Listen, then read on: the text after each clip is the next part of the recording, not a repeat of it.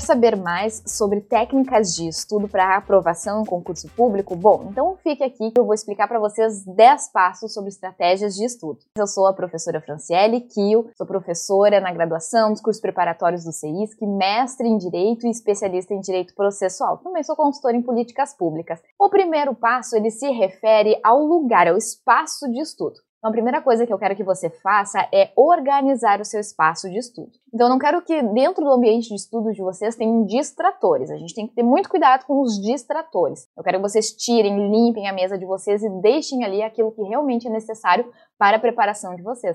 Inclusive retirar o celular dali, né? A menos que você tenha que usar o celular para poder assistir a videoaula. Mas tenta aí deixar o WhatsApp, o Facebook, o Instagram, e a Telegram, e um monte de, de rede social. Quero que vocês deixem elas de lado o momento em que você vai estar estudando, tá? Na mesa, então, só aquilo que você precisa. Também não invente, gente, não invente estudar na cama. É um erro muito grave estudar na cama, porque cama é lugar de dormir. O cérebro associa a cama como um ambiente para descansar. Se você senta com o computador, com um livro, com um caderno ali, ainda mais com uma cobertinha quando tá friozinho, você vai acabar é, dormindo ou vai acabar cochilando, pescando, né? Aquele, aquela famosa pescada, assim, é isso que vai acontecer com você. Então, cama não é ambiente para estudar. Quero que você separe uma mesa no seu, na, na sua casa, que você separe em casa um lugar que tenha uma boa iluminação, que tenha, né, é, um, um, lugar com uma janela, que possa estar tá refrescante ali, se é quente onde você mora. Eu quero que seja um ambiente que seja clean, para que você possa estudar ali e se dedicar àquele momento com concentração total para sua preparação, tá? Então esse ambiente ele precisa ser livre dos distratores, ok? Muito bem. O segundo passo que nós temos aqui é referente à organização de tempo de estudo. Não adianta só organizar o espaço e não organizar a agenda. É isso mesmo, eu quero que você tenha uma agenda, que você tenha um calendário ou que você tenha um planner. Em algum local você tem que é, organizar todas as suas tarefas, tá? Eu quero que você escolha um dia na semana, eu, por exemplo, escolho o domingo, onde eu organizo toda a semana. E aí eu quero que você tire da mente todas as tarefas que tem que fazer, não só as inerentes ao seu estudo, à sua preparação, mas todas do dia a dia, do trabalho, da sua faculdade, se você ainda estiver cursando, todas elas eu quero que você tire e coloque no papel. Depois de ter colocado essa lista no papel, e aí você vai ver que vai dar um alívio enorme na ansiedade, aquela ansiedade de, meu Deus, eu tenho tanta coisa para fazer, né, e eu não posso esquecer de nada. Quando você tira isso e coloca no papel, melhora bastante essa ansiedade. Feita a lista, eu quero que você separe agora, dentro da sua semana, organize ela em qual momento que você vai estudar.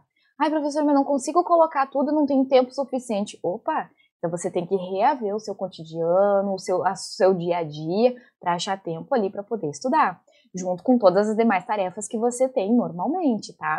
Então ali você vai organizar nessa agenda, nesse calendário, o planner, qual que é o horário que você vai estudar, em que momento você vai estar focado naquilo ali. Porque naquele momento que você vai estudar, você vai fazer só isso, tá? E vai ter um momento de descanso também. Eu quero que você também separe um momento de descanso, porque ninguém aqui é de ferro, ninguém é um robô precisa de um descanso.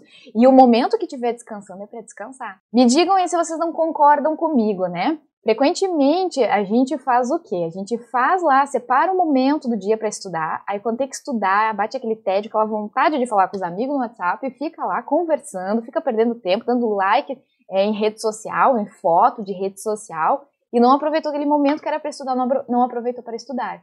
Aí quando tem um momento de descanso, de ficar com a família, de assistir uma série, fica pensando, meu Deus do céu, eu devia estar estudando, ai, não vou conseguir aprovar assim, porque agora eu devia estar estudando, e não consegue aproveitar aquele instante ali para o descanso, para o lazer, que é tão importante também dentro da sua preparação. Terceiro passo das nossas estratégias de estudo: leitura do material. Bom, vocês sabem que é uma prática do CIS, que a gente disponibiliza materiais para vocês, né?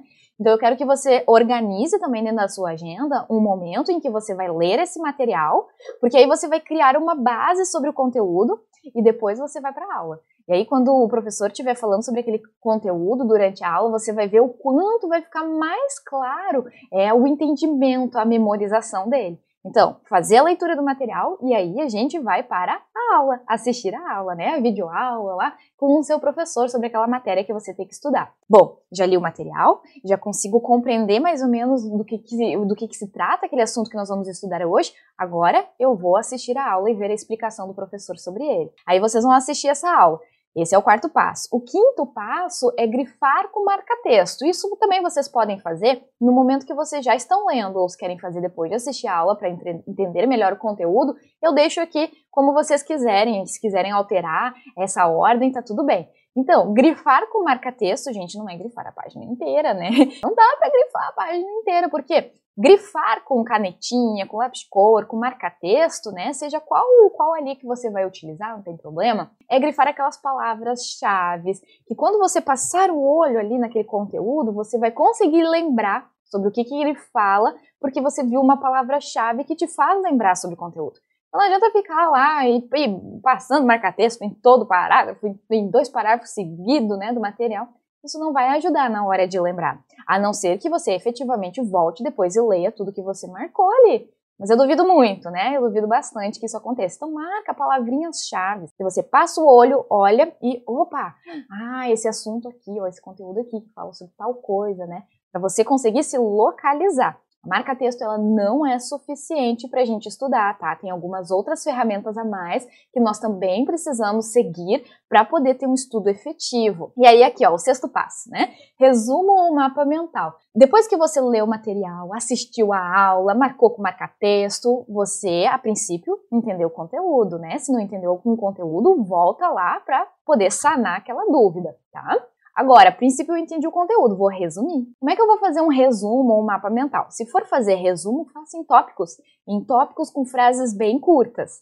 Se for fazer mapa mental, e eu aconselho mais o mapa mental, eu quero que vocês façam da seguinte maneira: escolham lá o tema, o título, o grande tema, e a partir dele, com ramificações ou enumerações, vocês vão distribuir esse conteúdo e depois vocês vão pegar esse material para relembrar. Como é que eu vou fazer então esse mapa mental, né? Vocês vão separar um grande título, eu vou separar aqui, por exemplo, assim, ó, o que vocês querem com esse concurso público? O que vocês querem nessa preparação para esse concurso? Vocês querem, horas bolas, a aprovar, né? É isso que vocês querem. Para aprovar, vocês precisam fazer o quê? Ah, a gente precisa estudar, professora, a gente precisa estudar. O que mais vocês precisam fazer? A gente precisa ter uma boa alimentação, porque esse corpo ele precisa ser bem alimentado para ele poder render, né, em todas as coisas que eu tenho para fazer. Então a alimentação é necessária. Além disso, o que mais a gente precisa? Ah, eu preciso também fazer exercícios, exercícios físicos, porque um corpo saudável, ele também vai me dar melhores resultados. Então, exercícios físicos também são importantes na nossa preparação. Para eu quê? Para eu aprovar. O que, mais eu preciso para poder aprovar? Eu preciso praticar. Porque somente com a prática, com um simulado de prova, de questões ali, é que eu vou conseguir enfrentar o meu inimigo. Tá? Então, isso aqui é ter um grande tema, que é aprovar e ter as suas ramificações que é quando eu começo a dividir em, em tópicos e subtópicos esse conteúdo, e quando eu olho para ele, eu, ops, já lembrei de todo esse conteúdo. Ah, para provar eu preciso estudar alimentação, preciso fazer exercícios físicos e preciso praticar. Veja só, eu fiz um resumo, eu coloquei só as palavras-chave, eu não coloquei que eu preciso estudar, que eu preciso ter uma boa alimentação, não coloquei só alimentação. Aí o que, que seriam né, as subclassificações ou subramificações aqui? Bom, para estudar eu preciso ter foco, né? A professora disse que eu preciso ter foco. Eu preciso o quê? Fazer os mapas mentais que ela disse para eu poder resumir esses conteúdos e depois ler os mapas e relembrar esse conteúdo para poder é, botar o x no lugar certo na hora da prova. E eu preciso fazer o que também? Eu preciso, né, ah, praticar, resolver questões, por exemplo, né? Ou ainda reler o conteúdo, como queiram. Aí vocês vão fazendo as ramificações desse mapa mental. Esse é o mapa mental, gente, não precisa ser todo enfeitado, mas vocês podem fazer com uma, duas, três canetas, como quiserem, tá? Onde quiserem, uma folha de ofício, um, um caderno.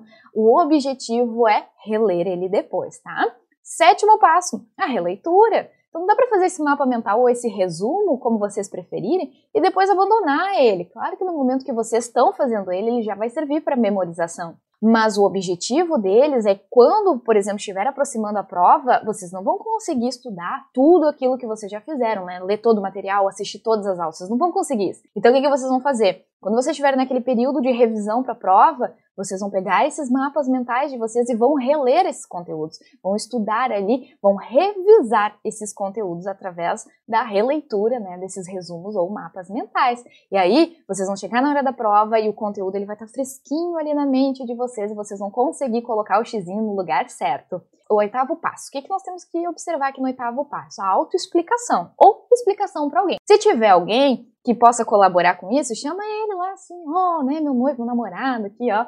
É, eu quero te explicar um conteúdo. Porque no momento que tu estiver explicando, tu se exige, né, exige, é, existe essa exigência de que você tenha compreendido muito bem esse conteúdo. E aí, compreendendo muito bem esse conteúdo, você consegue externar ele. Então, você consegue explicar para alguém. Não tem jeito melhor do que estudar do que ser um professor, tá? Não tem jeito melhor para estudar porque você tem essa obrigação de explicar para alguém fazer ela entender. Mas para fazer ela entender, você tem que ter dominado o conteúdo, você tem que ter entendido. Se não tiver alguém que esteja afim ali de escutar todas as suas explicações sobre tantos conteúdos do seu edital, vai no espelho. Vai no espelho, ainda você vai estar né, é, é, desenvolvendo outras capacidades de oratória, né, desenvolvimento profissional, de articulação, de fala, ainda vai estar desenvolvendo né, o seu profissional como completo. Então eu quero que você pare lá no espelho e explique, olha, esse conteúdo aqui. Né? E aí você começa a explicar. Pode pegar o mapa mental na mão e ficar explicando? Pode, não tem problema nenhum. O importante é você entender e conseguir externar esse conteúdo, tá? Porque aí você vai perceber que conseguiu né, atingir o seu conhecimento. Nono passo, teste prático. Não dá para ir né, para a banca, lá para o concurso público, sem conhecer o seu inimigo. E a gente conhece o inimigo como? Através das questões de provas passadas, simulando a prova, né, ou ainda questões disponibilizadas pelos seus professores. Então, treinar é importante, porque assim você vai aprender a dominar o nervosismo, a dominar o tempo, porque você tem um tempo delimitado para resolver a prova. Você vai conhecer o seu inimigo, o jeito como ele cobra também as questões, aquele conteúdo dentro das questões. Então, praticar através de questões é muito, muito, muito importante para sua aprovação. E o décimo passo, eu considero, olha, ele assim, é, é o top 10 mesmo, tá? Por quê? O décimo passo é a identificação dos erros e dificuldades. O que, que significa isso? Significa que eu vou olhar para trás e ver aquilo que eu não entendi. Talvez isso já aconteça durante a confecção do mapa mental. Talvez isso aconteça durante o momento da explicação, da autoexplicação. Você vai compreender, opa, esse tema que eu não sei explicar direito, significa o quê? Que você precisa, né, voltar esse tema, re, né, reler aquele conteúdo, estudar, assistir novamente aquela aula para poder compreender. Esse é um momento em que você identifica erros ou dificuldades. Dificuldades essa de explicar aquele conteúdo, de resumir ele, de colocar no mapa mental, ou então de explicá-lo, né, de falar para outra pessoa. Por quê? Porque você não entendeu ele direito e tá tudo bem. Agora você, né, como você identificou isso a tempo, você tem ainda, né, um, um tempo até a prova para poder sanar essas dúvidas. E nos erros é referente às questões. Não dá para fazer as questões lá do simulado, do passo 9, e deixar por isso, não olhar o que, que você acertou, o que, que você errou. Tem que olhar, um olhar bem cuidado, bem cuidadoso, principalmente para as questões que você errou, tá? Então, principalmente para as questões que você errou, eu quero que você olhe lá o que, que aconteceu, qual que conteúdo ali que precisa reforçar. Se foi falta de atenção, então cuidar, né, para não fazer leitura dinâmica, por exemplo. Ou daqui a pouco, se não entendeu muito bem o enunciado, opa, talvez aqui eu tenha que tentar aprimorar mais a questão da interpretação. Ou então, ah, é o conteúdo aqui, eu realmente não consegui, porque eu não lembrei desse conteúdo, então tem que voltar lá e estudar. Com esses 10 passos, eu tenho certeza que vocês vão conseguir conquistar os sonhos de vocês, a aprovação. Eu tenho certeza com que com seguindo esses 10 passos vocês vão conseguir a tão sonhada aprovação de vocês no concurso público, tá? Qualquer dúvida vocês podem nos chamar, a equipe do CISC, chamar aqui a professora e a gente vai estar aqui sempre auxiliando vocês para que vocês possam alcançar os sonhos de vocês. Um abraço bem apertado e até mais!